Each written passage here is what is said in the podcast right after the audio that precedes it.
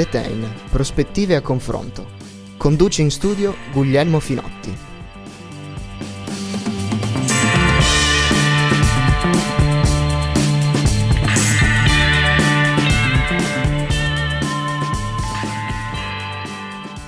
Radioascoltatori di Samba Radio, benvenuti e buonasera per chi ci sta ascoltando in streaming su sambaradio.it Oppure buongiorno se, state, se, ci state ascoltando da altre amene località dello spazio-tempo. Io sono sempre il vostro conduttore, sono Guglielmo Finotti e questo è sempre ZN Prospettive a Confronto. Ora, se la, vostra, se la, mia voce vi suona nuova, questo è molto grave perché significa che non avete ascoltato la prima puntata, quindi andate subito, subitissimo a recuperarla in podcast su www.sambaradio.it e seguite il nostro blog eh, www.zetain.home.blog. Ci trovate anche sulle pagine Instagram e Facebook, mi raccomando. Così eh, se vi recuperate il podcast della settimana scorsa potrete ascoltare un po' di cose interessanti su qualche cosa molto semplice ma che in realtà non è come lo stile di vita europeo. Ma veniamo a noi oggi. Allora, oggi parleremo di qualcosa di ancora più attuale. Ma eh, ho alcuni ospiti da presentarvi prima. Con me in studio c'è Marco Interdonato da Checkpoint Promesse. Ciao Marco. Buonasera a tutti. Marco, presentati, spiega un po' che cos'è questa eh, realtà di cui fa parte, di cui fai parte Checkpoint. Allora, Checkpoint è un osservatorio eh, indipendente sulle promesse del governo. Siamo nati sotto il governo Conte 1 e stiamo continuando l'attività sotto il governo Conte 2 e sostanzialmente noi selezioniamo tutte le promesse fatte eh, dai membri del governo, quindi ministri, sottosegretari, viceministri, e verifichiamo lo stato di realizzazione. E diciamo che il lavoro è differente fra Conte 1 e Conte 2, nel senso che nel Conte 1 siamo partiti eh, dal contratto di governo, che era un atto molto lungo, in cui erano presenti tante promesse, con il governo invece Conte 2 abbiamo un programma molto più limitato dove sono presenti mh, tante petizioni di principio, però comunque a breve caricheremo tutte le nuove promesse sul sito e quindi ricominceremo la nostra attività di monitoraggio dove potrete appunto consultare cosa sta facendo il governo effettivamente. Ottimo, molto interessante, ma ancora più interessante è il fatto che voi siete anche su Samba Radio. Infatti, ogni martedì alle ore 19, sempre su sambaradio.it, in streaming potrete trovare una puntata ogni settimana di Checkpoint Promesse.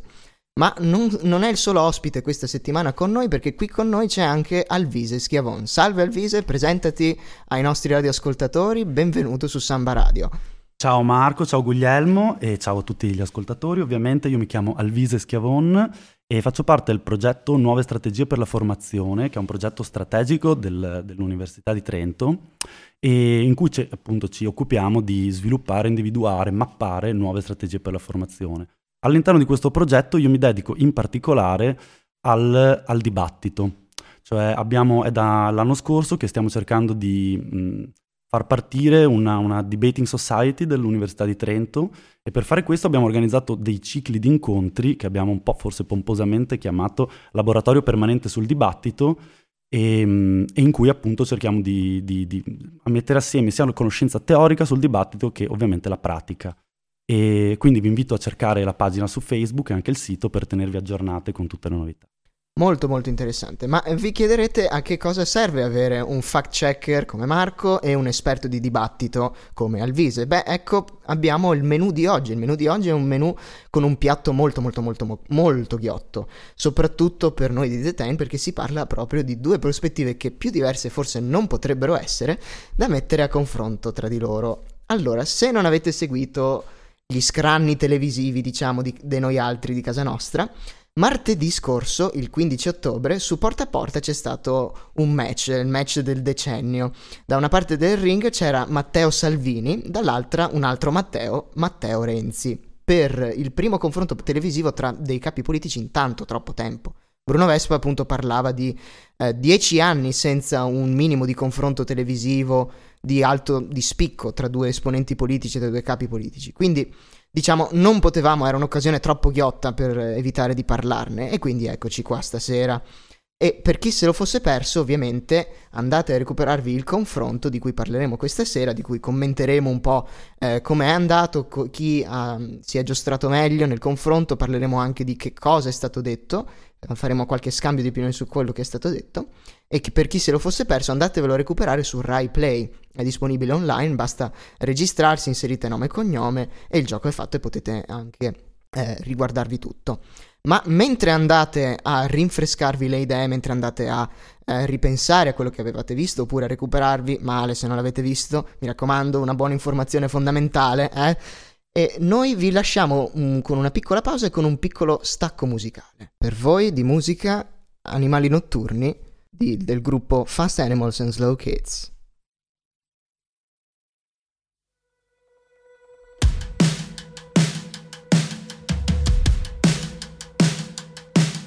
Ma dove sono finiti tutti quanti? Eravamo almeno venti, almeno venti E mi sembravano già tanti E adesso che si contano gli impegni Siamo sempre sempre pochi Che non mi godo più gli istanti. Ed ho paura che sia tardi. Se la vita è un lampo io non l'ho visto. Vorrei soltanto avervi accanto. Una canzone senza coraggio Un grande amore senza uno sbando Un'amicizia che si addormenta Bentornati gentili ascoltatori su Zetain, questo era Animali notturni di Fast Animals and Slow Kids e ora siamo ritornati a parlare del dibattito che c'è stato tra Matteo e Matteo, Matteo contro Matteo. Bene, allora che cosa, cosa abbiamo qui? Intanto abbiamo avuto a che fare con un dibattito, no? Sì, esatto. Allora iniziamo a partire da questo punto. Cos'è un dibattito? Perché abbiamo, apparentemente ci sono tanti sinonimi, dialogo, discorso, discussione, dibattito. Qual è la differenza? Qual è l'aspetto eh, che, che, caratterizza il dibattito? Il dibattito è un dialogo che ha delle regole svolgi- per il suo svolgimento. E ehm, quindi in primo luogo occorre chiarire questo, questo, aspetto qua. Il dibattito, il confronto tra Renzi e Salvini è stato un dibattito nella misura in cui è stato sottoposto a delle regole date in anticipo. Queste regole, diciamo in questo caso, erano molto minimali perché erano sostanzialmente solo la parità del tempo. Mentre, dal mio punto di vista, forse è mancato, da, da, da parte di, di, Bruno Vespa, il giornalista che ha condotto il dibattito, è mancata forse la capacità di tenere unito maggiormente i discorsi con magari delle regole di ingaggio un po' più stringenti. Ma sì, infatti c'è stato un, un punto soprattutto dove si parlava di quota 100 dove a un certo punto quello che è successo è che Salvini ha, mh, ha, è riuscito a deflettere il discorso su altri argomenti completamente diversi, evadendo in un certo senso la domanda, di rispondere alla domanda e secondo me quello che si sarebbe dovuto fare per mantenere un processo di dialogo e di dibattito coerente e corretto, si sarebbe dovuto dire no, guarda, adesso tu uh, la domanda è stata su questo, quindi tu adesso devi dare una risposta, non magari questa cosa che stai dicendo dopo, più tardi. Sì, allora hai ragione, questo è appunto anche quello che volevo dire, però è vero anche che mi rendo conto che la situazione è difficile, anche perché anche irreggimentare troppo un dibattito con troppe regole, mi rendo conto che un giornalista forse non è nella posizione di essere troppo... Però sì, è vero, anch'io concordo che si è visto un po', visto un po' troppo lassismo, la mancanza della capacità di relazionare i due discorsi, che andavano un po' paralleli spesso. Comunque, a ogni modo, si tratta di un grande risultato, visto che purtroppo eh, tutti fanno dibattito, tranne che in Italia. Se notate, st- ci sono stati dibattiti eh, per la Commissione europea, negli Stati Uniti i dibattiti tra candidati, tra eh, membri delle, del partito per le primarie, tra i candidati frontrunner delle primarie sono all'ordine, sono una cosa perfettamente normale, si fanno dei dibattiti con 8, 9, 10 persone, mentre qui siamo ritrovati a, in questo periodo dove per 10 anni c'è stato il vuoto, il nulla sostanzialmente. Eh, questa è, hai detto una, insomma, una cosa interessante, appunto il paragone con gli Stati Uniti, dove appunto i dibattiti tra, tra candidati presidenti e tra candidati alle primarie sono quasi un aspetto istituzionale, tant'è che la, i dibattiti tra candidati presidenti sono gestiti attualmente da una fondazione privata e indipendente che garantisce che ogni anno rinegozia le regole di, di ingaggio del dibattito e che in qualche modo garantisce la neutralità del dibattito e quindi la sua valenza anche istituzionale, se vogliamo. Mm, è molto interessante come questa cosa.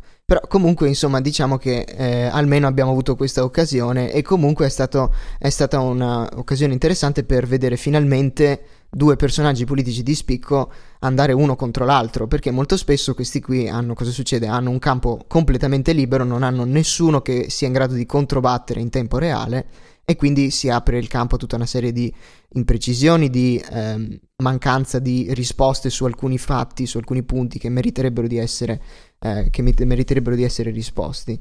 Quindi diciamo che abbiamo avuto questo dibattito, ci sono state queste regole, ma eh, eh, diciamo abbiamo avuto a fare anche con due stili abbastanza diversi, no? Esattamente, cioè noi adesso cos'è che io vorrei fare qua con voi? Eh, vorrei cercare di provare a analizzare quello che è successo tra Renzi e Salvini dal punto di vista retorico. Adesso senza entrare in, ovviamente in cose troppo tecniche, però diciamo la retorica è l'arte di persuadere in senso molto generico.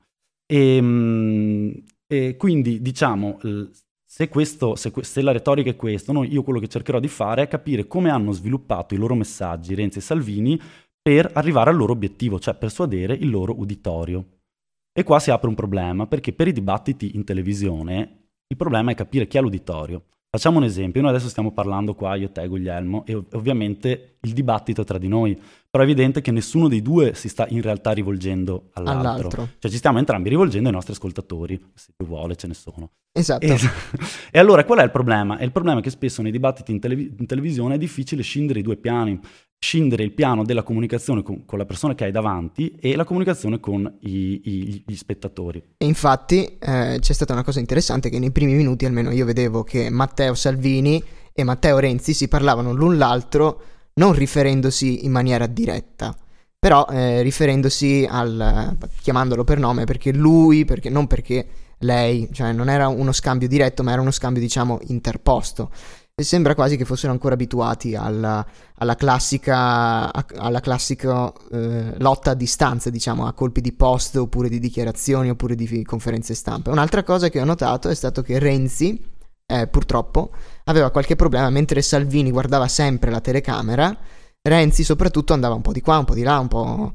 Quindi diciamo eh, sembrava quasi avere paura della telecamera. Eh, questo è interessante perché eh, passiamo subito a un aspetto che volevo toccare proprio in questa piccola introduzione.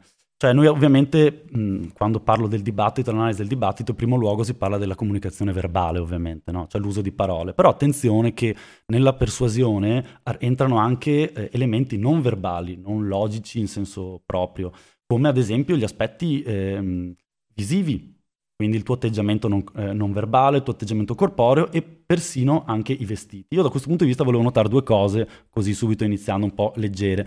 Ah, intanto erano vestiti uguali, cioè avevano lo stesso completo, stesso blu e chi si ricorda che è un po' più vecchio come me, invece i confronti pro di, pro di Berlusconi avevano anche proprio due immagini completamente diverse, cioè Berlusconi arrivava in doppio petto blu, Prodi invece aveva, era un po' più informale.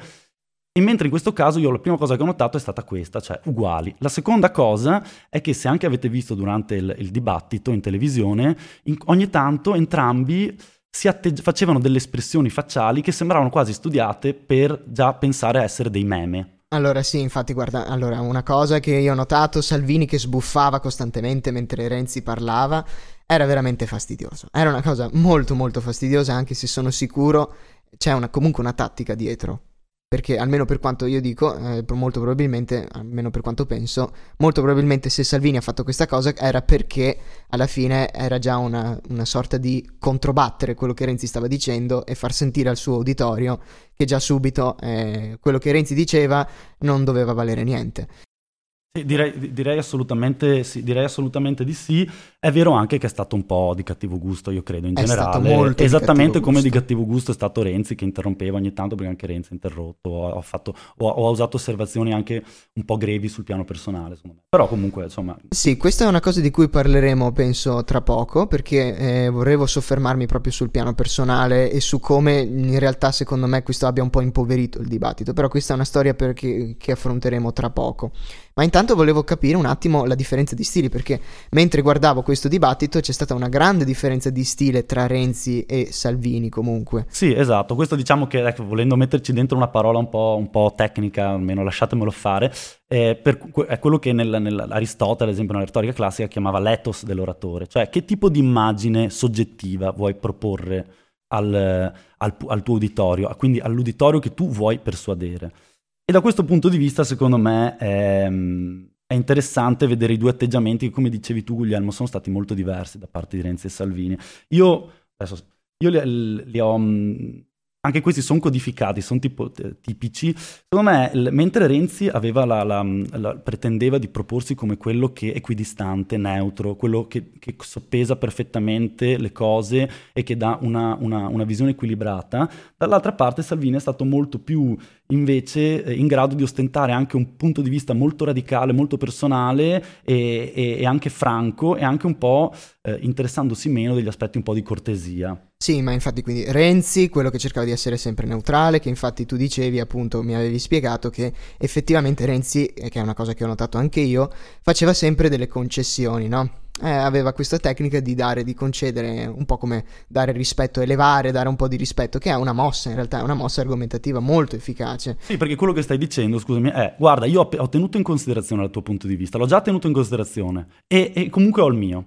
Quindi in qualche modo lo stai anche un po' delegittimando il punto di vista dell'altro, esatto. quindi retoricamente efficace. Mentre Salvini si è comportato anche è una cosa che durante tutto il dibattito ha molto, eh, su cui ha puntato molto, l'uomo vicino al popolo, l'uomo del popolo eh, che è, è, vicino all'italiano medio, che l'italiano medio si sente in maniera diversa, che non ha bisogno di sentirsi dire certe cose e che è più naturale, più alla mano, più, più sincero, più autentico. Sincero, esatto, autentico pur essendo magari un po' grezzo così.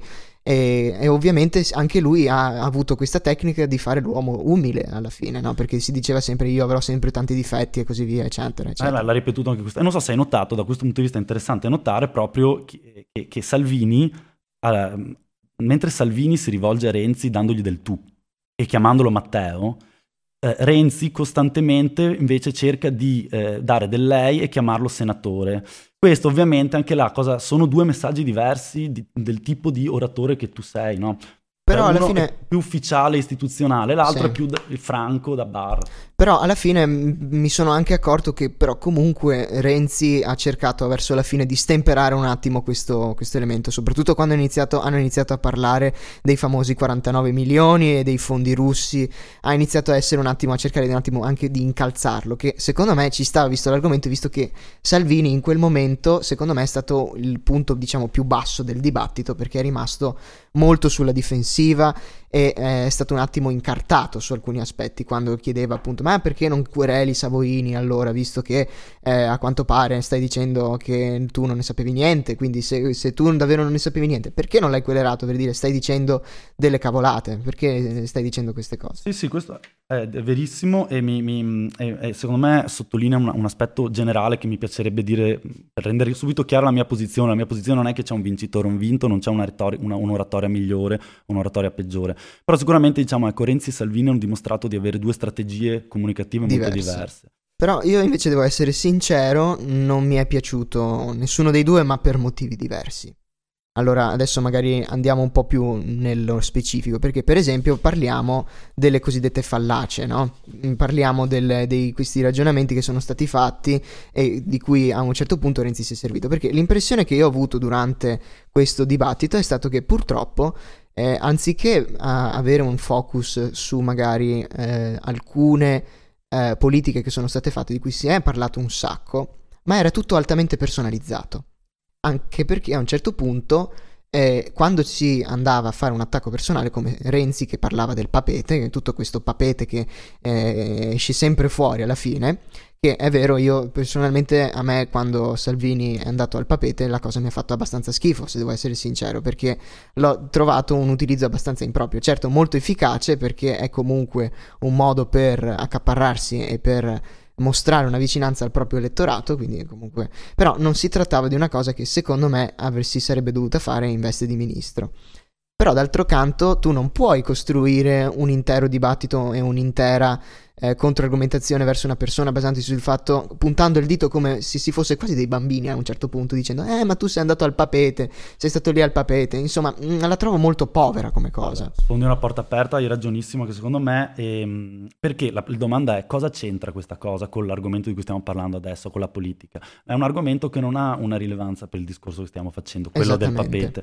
Queste si chiamano, mi, mi hai dato un gancio ottimo, eh, queste si chiamano, la, questa si chiama tradizionalmente fallacia ad hominem, tu cuoco, è come le fallacie in cui io personalizzo il discorso. Quindi invece di parlare delle tue idee, io parlo di te come persona. Esatto. E questo è, è brutto e, e, devo dire che è brutto, ma più che brutto non è che non si può fare, rende debole il tuo discorso. Questo è il, mio, il, mio, punto, quello che vorrei fare.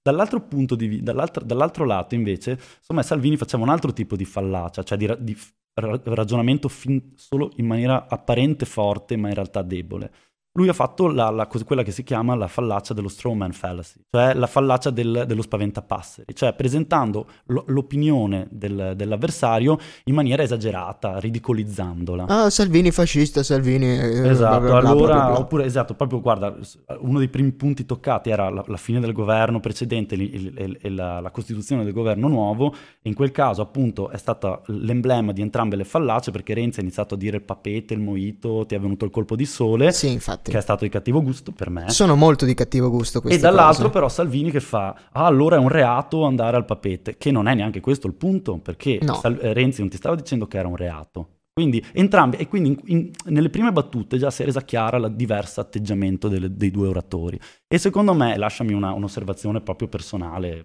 no, non tecnica, però queste due fallacie sono tipiche un po' del campo progressista e del campo conservatore. Cioè, se pensi, se pensi, al tipo di fallace che ha fatto la, la, il centro-sinistra in Italia per anni verso Berlusconi, erano esattamente le fallacie ad hominem, in cui invece di criticare delle idee io critico una persona. Dall'altro punto di vista, il campo conservatore spesso invece cade in fallacie logiche, eh, sì, cosiddette logiche, cioè fallacie che, in cui si instaura apparentemente una relazione logica che, cui, che però non sono... Non, non, non, non, esiste veramente. L'esempio tipico è l'esempio del, ok, se adesso riconosciamo il, il matrimonio al, alle coppie omosessuali, allora nel giro di qualche anno dovremo anche le, legalizzare il matrimonio con i cani. Quello è il classico esempio di fallacia logica, no?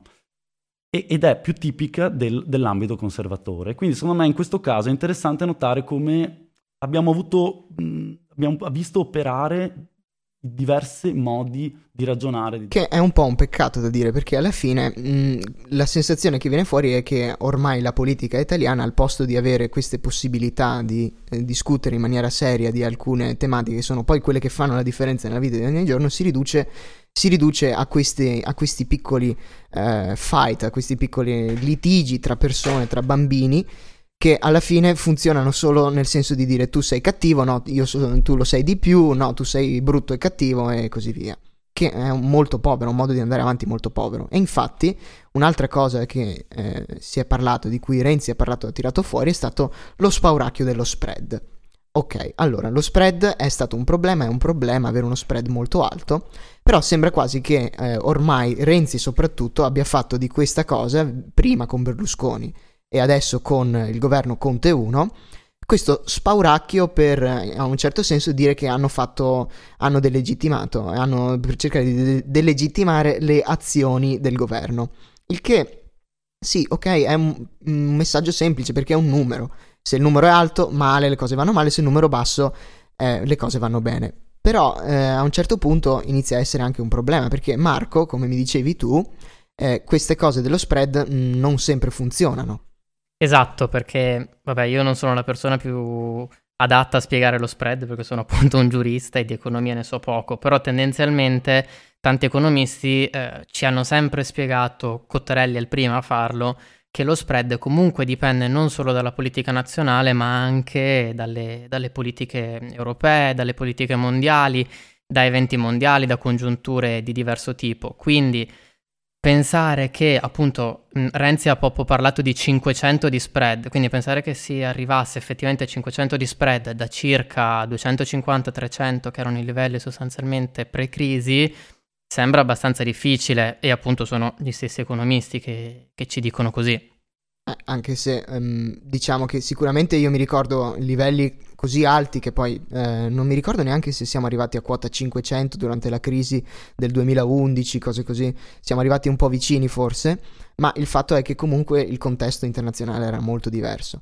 Però è anche vero che, a parte che sicuramente ci sarebbe stato probabilmente un mercato un po' meno tranquillo nei nostri confronti, però non penso che sia neanche sia una forma di sovrasemplificazione, ipersemplificazione puntare tutto sullo spread. Eh, ma è esattamente, eh sì, eh, su questo mi, mi, mi, inserisco perché è esattamente quello che è successo.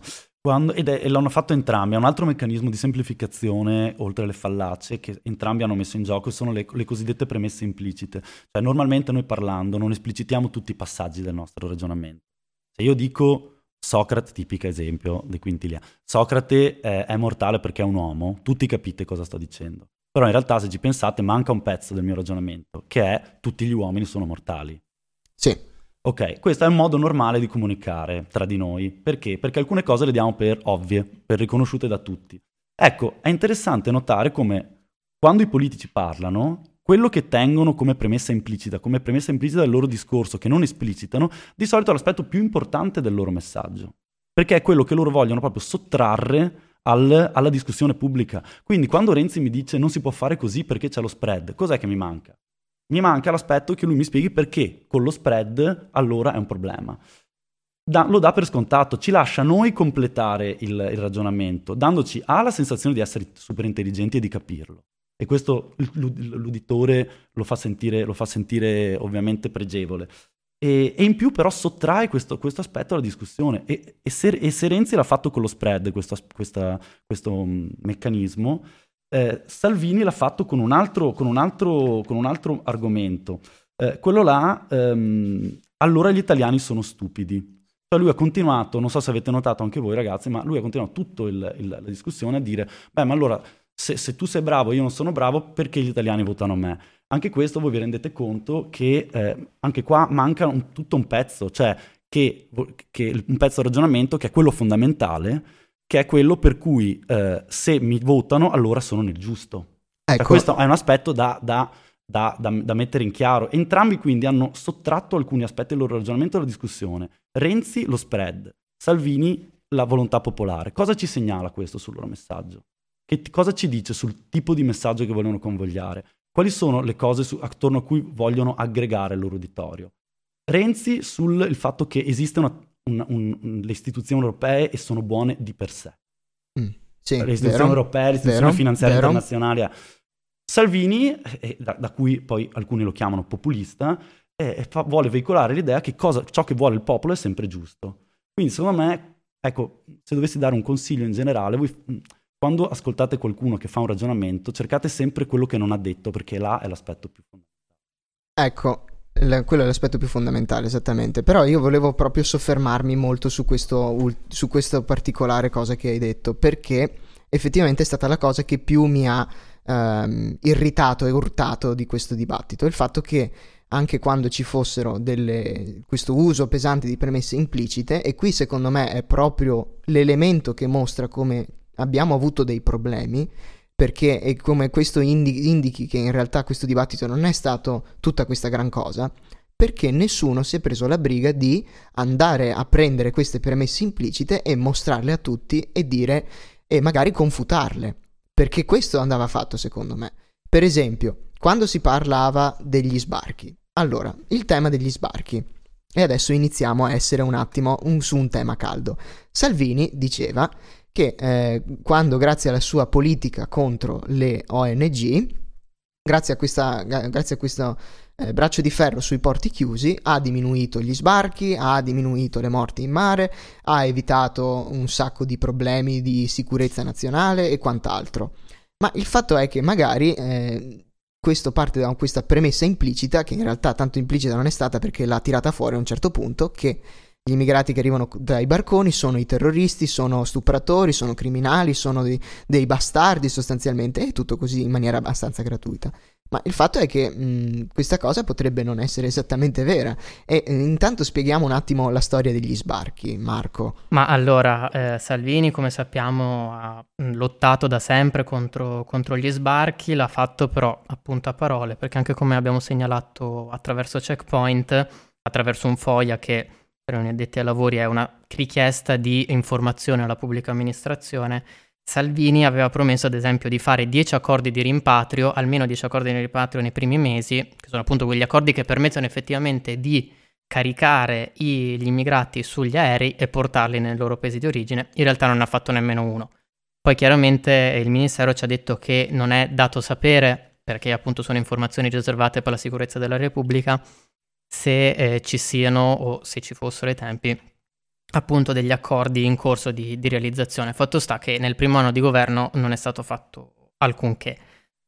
Quando quindi sostanzialmente Salvini dice che con lui gli sbarchi erano ridotti al lumicino, mh, innanzitutto non erano ridotti al lumicino, erano ridotti al lumicino quelli delle ONG, perché lui appunto aveva eh, intrapreso proprio questa lotta. Tanti però erano gli sbarchi, anzi molti di più, come ci, ci segnalano insomma le autorità preposte, come ci segnalano tanti osservatori, erano gli sbarchi con i cosiddetti barchini, che poi sono il problema fondamentale eh, de- degli sbarchi in Italia, perché sono delle persone che non vengono poi segnalate, non vengono individuate e quindi poi iniziano a vagare per il nostro territorio e lì sì che c'è il problema criminalità, perché alla fine se sono assolutamente irregolari, cosa fanno per mantenersi? Chiaramente una delle possibili scelte è proprio la criminalità.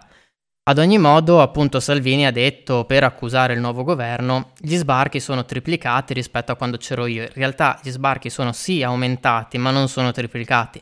Va anche detto che però la situazione geopolitica nel tempo è cambiata e eh, appunto come sappiamo tutti nell'ultimo periodo ci sono una serie di questioni internazionali che non c'erano con Salvini e che quindi hanno portato ad aumentare. Comunque appunto il fatto che fossero triplicati è assolutamente falso. Sono più o meno raddoppiate, quindi c'è stato un aumento ma non da triplicazione. Da... Un'altra cosa, tu mi dicevi prima della puntata, parlavamo appunto di questa, di questa tematica che in realtà anche questa storia del fatto che eh, a, gli sbarchi portano questi terroristi e tutto quanto, eccetera, è una cosa che in realtà non è provata perché io sfido Salvini ad, ad aver uh, conosciuto ogni, ogni, singolo, ogni, singola persona che andava in giro del, Medi- del Mediterraneo, considerando anche che eh, aumentando, ampliando il discorso alle morti, ci sono un sacco di morti non documentate nel Mediterraneo, quindi anche il conteggio dei morti è sempre molto eh, poco preciso. Esatto, infatti appunto proprio Salvini accusava Renzi, diceva eh, con te eh, ci sono stati 5.000 mo- eh, morti all'anno, in realtà i morti erano circa 3.500 all'anno se facciamo una media, mentre invece dice con me erano solo 800,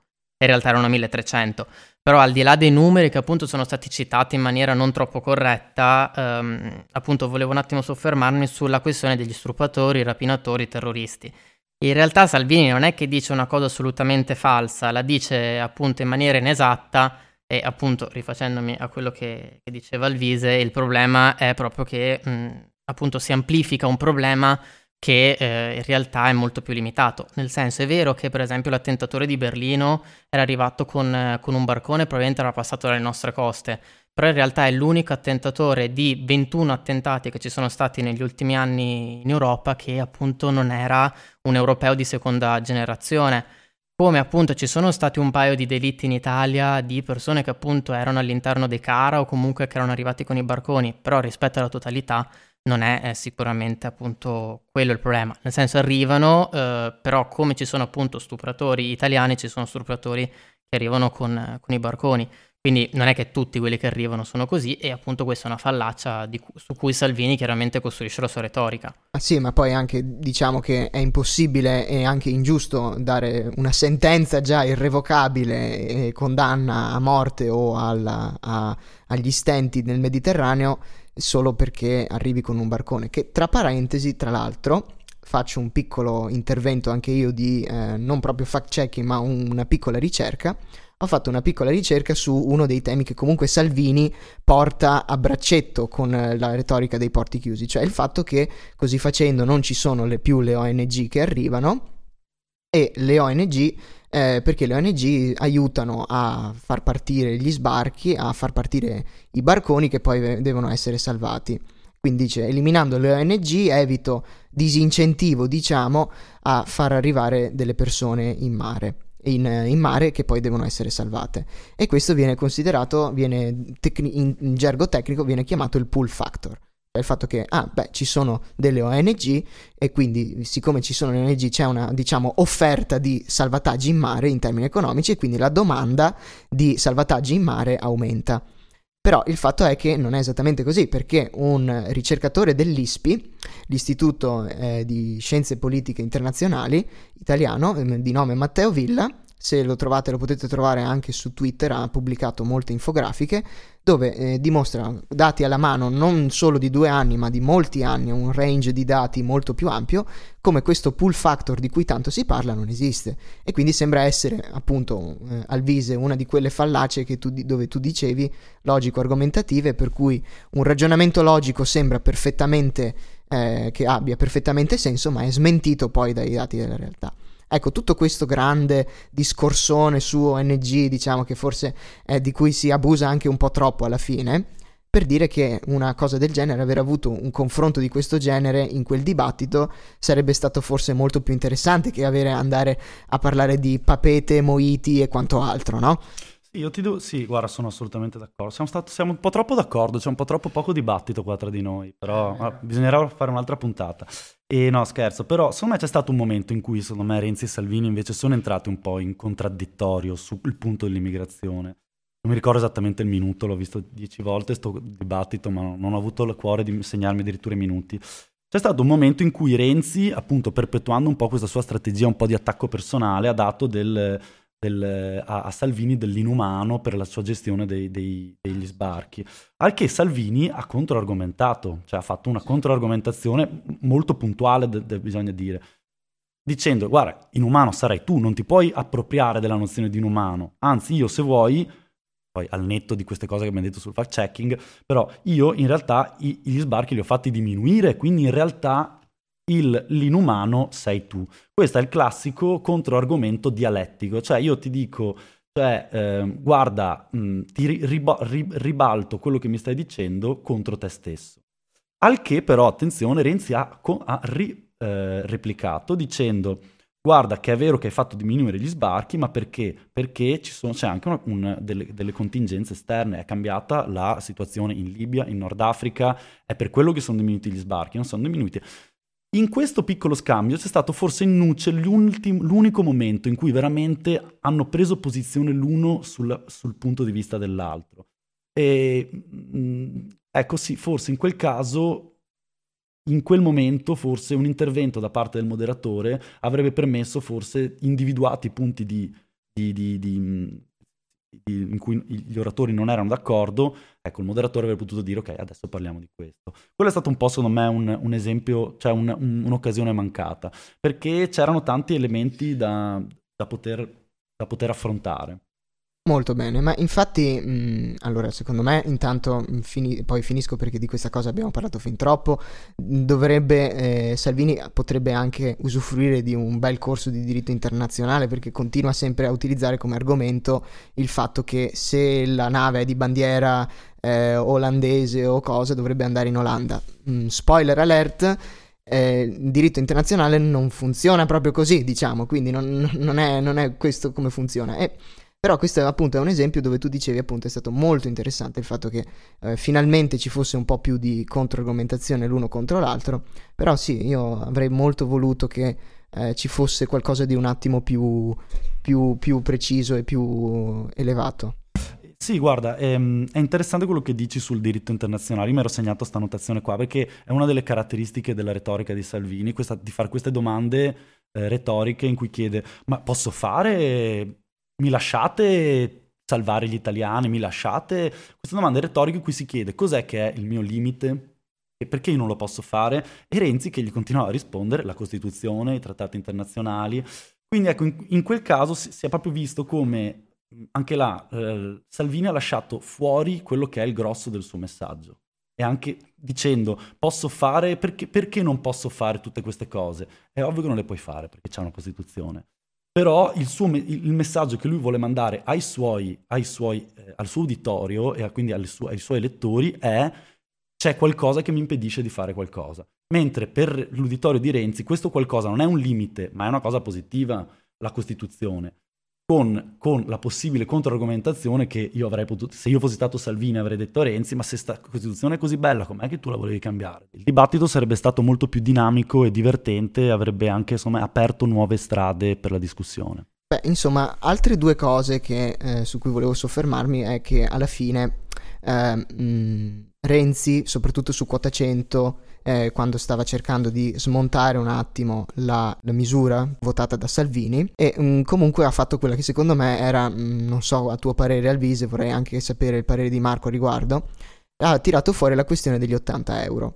La sbandierata moltissimo eh, dicendo che ah guarda tu hai fatto questa cosa di quota 100 che è in realtà una eh, un, problema, un, problema, grave perché si tratta di una misura che costa un sacco di soldi e va a vantaggio di pochi, però diciamo che eh, poi lui invece cerca di farsi bello dicendo ah guarda io ho fatto gli 80 euro in maniera molto diciamo anche un po' egocentrica dicendo guarda io ho fatto questi 80 euro che però in realtà 80 euro in una busta paga cioè non è che siano mh, tutto queste grandi cose che comunque hanno un grande costo e che comunque raggiungono non tantissime persone quindi diciamo che mh, io ho avuto come appunto una cosa che mi ha fatto un po' storcere il naso, questa, eh, questa, eh, questa do- doppia cosa per cui in realtà entrambe le misure che venivano parlate a mio avviso erano abbastanza debolucce entrambe.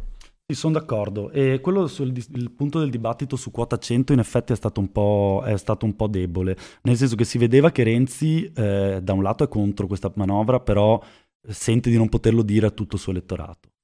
E, e, e, perché? Perché è una cosa che comunque non, probabilmente lui crede che il suo elettorato non, non, non, non, riuscirebbe a capire.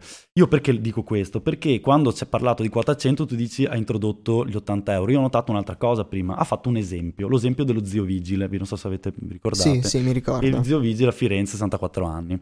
Allora, quando tu... Mh, è interessante notare perché un argomento, gli argomenti per esempio tendenzialmente spesso vengono usati quando l'oratore ha la sensazione di star difendendo una tesi che non è generalmente accettata, quindi una tesi minoritaria. Perché se ci pensi, il, l'esempio è, è, è, il caso singolo, quindi io non ti sto argomentando la mia posizione sulla base di principi generali, perché magari io sento che quei principi generali, i principi generali porterebbero da un'altra parte. Quindi ti faccio l'esempio concreto. Quando ho visto Renzi che parlando del, di, di, quota 100 ha tirato fuori l'esempio dello zio, là ho capito che Renzi aveva paura di quel tema e di fatti dopo l'ha evitato. C'è un altro aspetto, forse più lessicale, che però ho notato eh, in, questo, in quest'ambito, perché c'è stato un po' un ribaltamento, perché appunto Renzi, rivolgendosi a una platea, tra virgolette, di sinistra, aveva paura di attaccare quota 100 come misura. Cosa ha fatto Salvini? Ha caricato l'asso ovviamente, cioè ha iniziato a parlare di quota 100 come, quest- come una conquista sociale. Ora è evidente che il linguaggio conquista sociale strizza l'occhio a una certa tradizione di sinistra, progressista, di sinistra. Quindi l'ha, l'ha, messo ancora più in un angolo Renzi. Salvini ha messo ancora sì. più in un angolo Renzi perché l'ha, l'ha proprio messo la pressione di dire adesso prova a difendere di fronte al tuo uditorio di sinistra il fatto che sei contro una conquista sociale. E quello è stato secondo me un punto del dibattito in cui Renzi è stato molto sotto pressione e molto in difficoltà. Sì, questo è stato assolutamente vero. Ma infatti, comunque, però, il peccato è stato che, come dicevamo, come accennavamo prima, questo dibattito sulla quota 100 è finito a seconda di quello che si affrontava, è finito un po', è stato molto. Ehm, è stato, si è spostato su vari argomenti, mentre si parlava della quota 100 si è finiti un, in un certo momento a parlare di migranti, si è finito a parlare di questo, di quest'altro. Però in, comunque una delle cose di cui abbiamo già parlato moltissimo era che alla fine tutto questo sottointendeva un po' degli attacchi molto più personali. Era, tutto, era un po' molto tutto sul personale e anche il fatto che si parlasse dell'IVA, che a, a questo punto lo spread era stato utilizzato per, per, dire guardate che noi eravamo, eh, è, è, tutta colpa tua, è colpa di Salvini perché se andava lui al governo eh, l'IVA sarebbe aumentata, che Marco tu mi dicevi appunto non è, non è detto diciamo. Sì, esatto, nel senso che non è detto assolutamente che sarebbe aumentata per il semplice fatto che 23 miliardi in un modo o nell'altro si trovano, cioè è una battuta chiaramente, però in un modo o nell'altro i governi li trovano i soldi per fare le cose.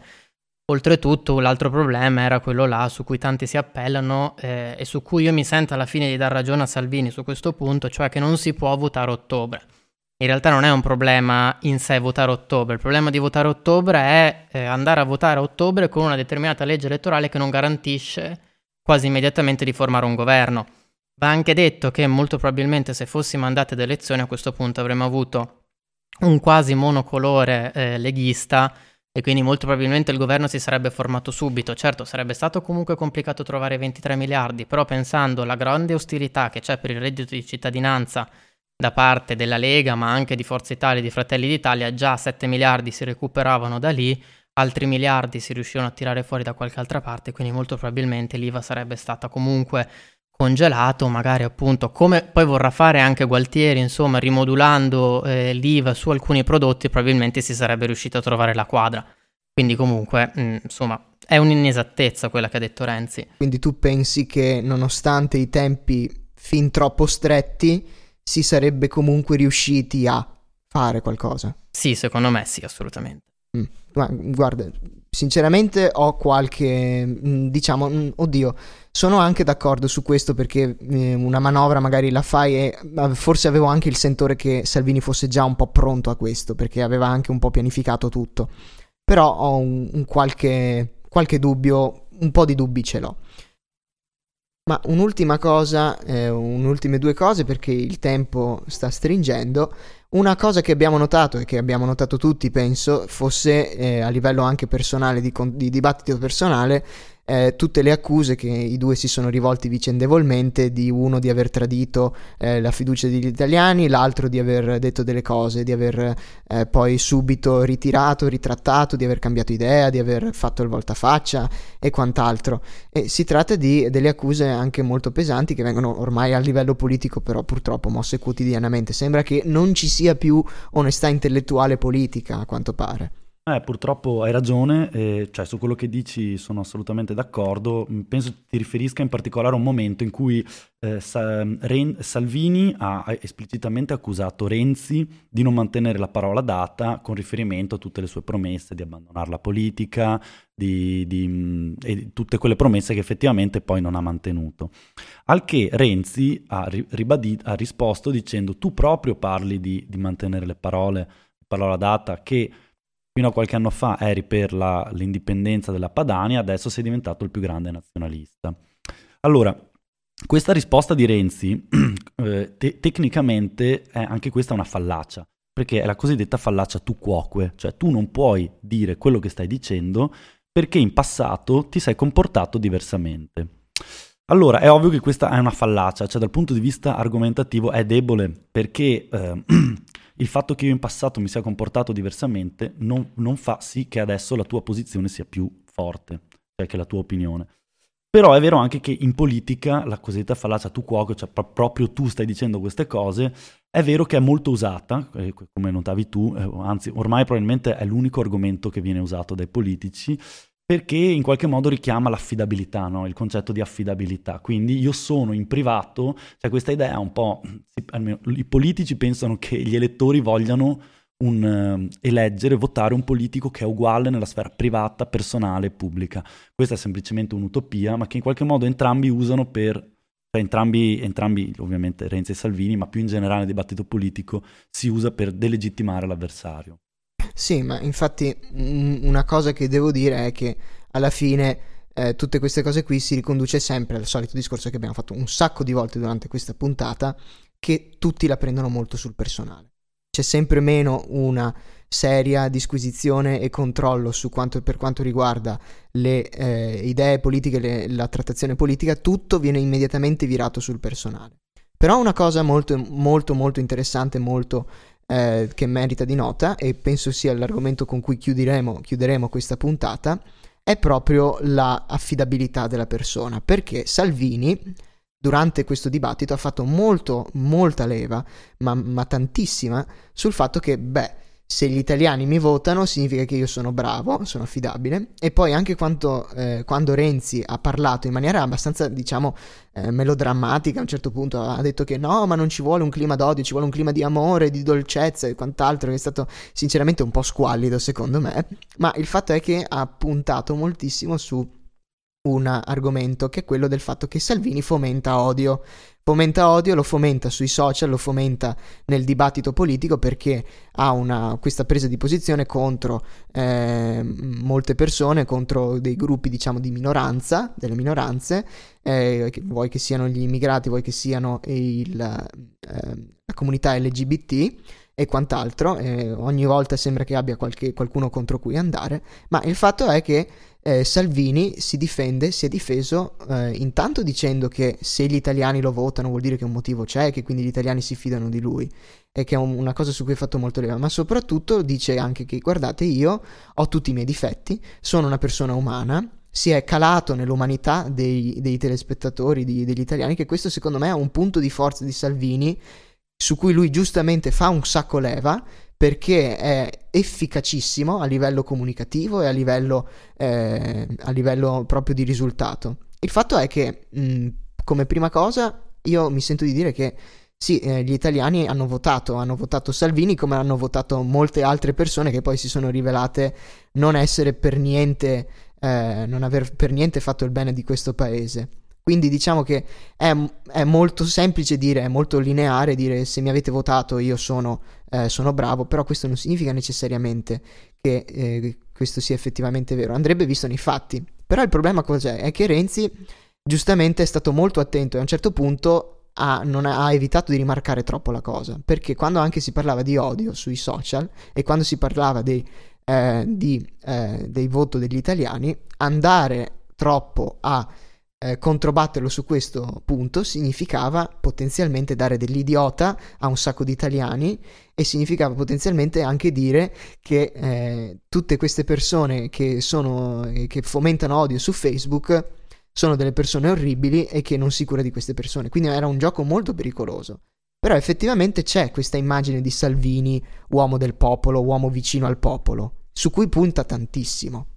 Hai, hai, assolutamente ragione e mm, io volevo appunto su questo dico l'ultima cosa e, mm, perché secondo me è collegata. Com'è che fa Salvini a immedesimarsi con così tanti gruppi sociali diversi? L'abbiamo notato tutti, forse qualcuno vi è anche capitato sui social di vedere, hanno fatto un, un simpatico video in cui hanno messo assieme tutte le volte che Salvini durante il dibattito ha fatto elenchi ha elencato cose. Questo è un modo comunicativo che ve ne sarete resi conto tutti, è tipico di Salvini, fare elenchi per ogni cosa. Vabbè, fa anche ridere se volete da un certo punto di vista, ma in realtà è, un, è, è comunicativamente molto efficace perché in, in qualche modo eh, si fa riconoscere, si attribuisce tanti attributi in modo tale che tanti gente, tanti uditori possano riconoscersi in lui, quando lui elenca l'artigiano, il padre di famiglia, tutte queste cose qua che f- sembrano litanie che fanno ridere, ma in realtà serve a compattare attorno al suo messaggio tante persone diverse. E questo ad esempio secondo me Renzi non è in grado di farlo. Guarda, da persona che non si riconosce nelle, nelle idee di Salvini, però io mi rendo conto che questa argomentazione, questo espediente dialettico ha una forza incredibile, è fortissimo, ma veramente molto molto forte. E a questo punto non posso altro che eh, dire che Salvini da questo punto di vista ha una strategia comunicativa molto molto efficace, anche perché si è visto anche durante il dibattito, si è parlato dell'odio social che effettivamente secondo me è un problema, però ci vuole, mh, mm, ci vuole non, può, non, è un'accusa che si può fare a cuor leggero quella di eh, dire a tutti questi italiani che si ritrovano, ci si ritrova sui social, di cui Salvini ha anche, diciamo così, ha preso, non dico abusato, però li ha sicuramente sfruttati perché in molti casi eh, quando c'è stato un, un momento di, eh, dove qualcuno lo aveva accusato, lui subito, se noti i, post sul, so, sul suo social network, è molto comunicativo perché finisce quasi sempre con e voi che ne pensate amici? No? Invoglia subito la gente a schierarsi con lui. Solo che io sinceramente su questo sono d'accordo con Renzi lui ha questo problema che eh, sfrutta moltissimo questa cosa, però poi vengono fuori dentro nei commenti gente che augura lo stupro, gente che augura la morte, gente che augura eh, morissero tutti questi qui, andassero tutti, diventassero tutti poveri, noi siamo con te, eccetera. Quindi diciamo un clima non esattamente eh, favorevole, diciamo. Però è anche vero che, come fai giustamente Salvini, lui si schiera dalla parte degli italiani.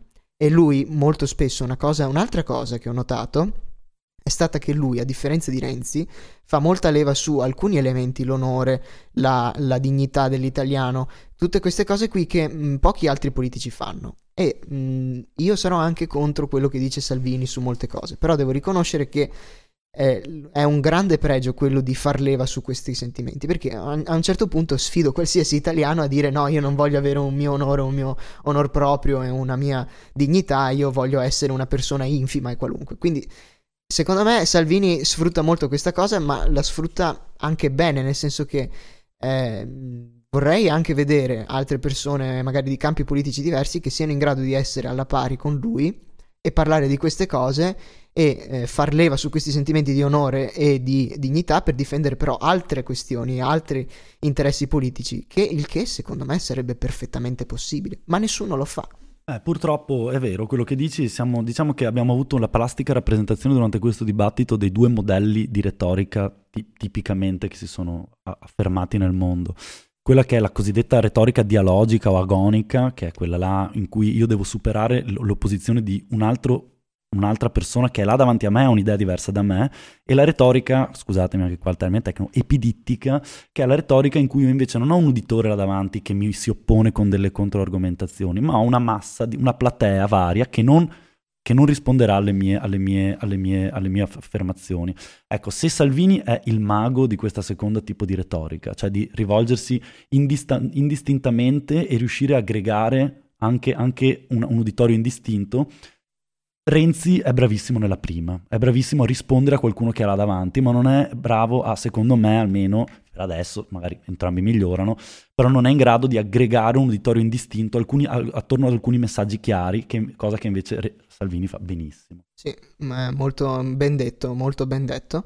E eh, Marco, io volevo sapere anche della tua opinione su, questa, mh, su questo odio social, perché effettivamente è stato menzionato come, eh, Salvini si è anche cercato di difendere, dal fatto che lui fomentasse questo odio sui social creando anche delle situazioni al limite di gente che augura stupri, gente che augura eh, morte, gente che augura diciamo anche minacce fisiche abbastanza pesanti, che è successo più di qualche volta nel governo. Sì, oltretutto io ricordo anche una cosa abbastanza disgustosa per quanto Laura Boldrini sia quanto di più lontano da me politicamente e anche come persona perché onestamente mi sta abbastanza antipatica, proprio come atteggiamento, però io ricordo durante un comizio, quindi nemmeno nel mondo social, ma nel, nel mondo reale, che eh, gli venne passato da un, suo, da un, suo, candidato una bambola gonfiabile e lui disse all'uditorio questa è la, è la Boldrini, cosa le fareste?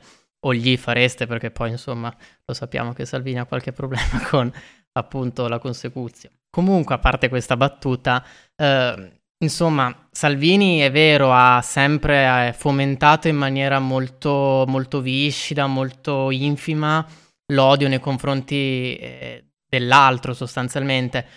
Però mi spiace insomma notare che eh, l'atteggiamento non sia diverso da parte, insomma, della sinistra, del centro-sinistra, dei suoi oppositori politici. Perché comunque uno eh, si sta creando la retorica di essere contro Salvini e non contro determinate idee.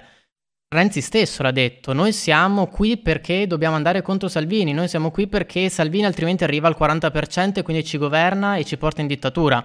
L'hanno detto chiaramente, quindi non è più un'idea eh, contrastiamo quota 100, è un'idea contrastiamo Salvini a prescindere.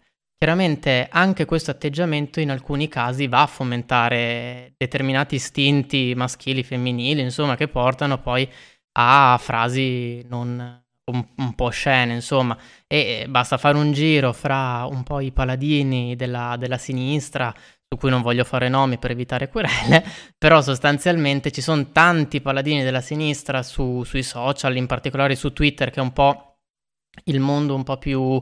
Ehm, agitato alla fine eh, per quanto riguarda il mondo di sinistra, dove comunque si leggono cose non belle. Guarda, infatti in questo forse è un più, uno dei più grandi indici del fatto che se uno rimane nella propria bolla fa fatica ad accorgersi di queste, eh, di queste piccole problematiche che in realtà colpiscono non solo un lato ma anche un altro. E quindi io direi di chiudere proprio dicendo, facendo traendo un po' le fila che abbiamo avuto questo dibattito dove giustamente, come diceva Marco appena adesso, eh, è stato tutto molto personalizzato è stato tutto molto, c'è stata poca discussione, ci sono state ovviamente discussioni su delle tematiche, però era tutto molto infarcito. Renzi aveva il, l'intenzione di fare la lotta contro Salvini perché altrimenti Salvini diventa eh, re del mondo, presidente dell'universo e quant'altro, e eh, Salvini invece subito ha cercato di stare dalla parte dell'italiano anche usando degli espedienti che però in realtà con il lato pratico lasciavano molto, molte cose in sospeso che però potevano essere eh, confutate, potevano essere controargumentate e che purtroppo non è stato. E questo è un vero peccato in realtà, perché manca così tutto un, un impianto di corretta, di corretta gestione di queste cose. Sì, guarda, effettivamente, eh, dovendo riassumere le mie impressioni di questo dibattito in, una, in, una, proprio in un motto, effettivamente è stato un, molto poco sorprendente, cioè nessuno dei due è andato oltre quella che è la sua retorica standard normale. Hanno ripetuto le, le stessi messaggi che, con cui fidelizzano i loro lettori, ma non sono riusciti ad andare oltre. Questo è stato effettivamente un po' un peccato. Sulla personalizzazione, sì, è una tendenza della politica italiana. Ecco, forse in questo caso abbiamo trovato due soggetti ecco, particolarmente pieni di sé e di ego. Bene, e noi abbiamo finito qui per questa puntata di ZN. Ci vediamo lunedì prossimo e sempre alle ore 19 perché purtroppo il tempo a nostra disposizione è finito ma eh, restate con noi e ascoltateci recuperate la vecchia puntata del podcast e noi ci vedremo la settimana prossima come sempre. Ciao! Buona serata ciao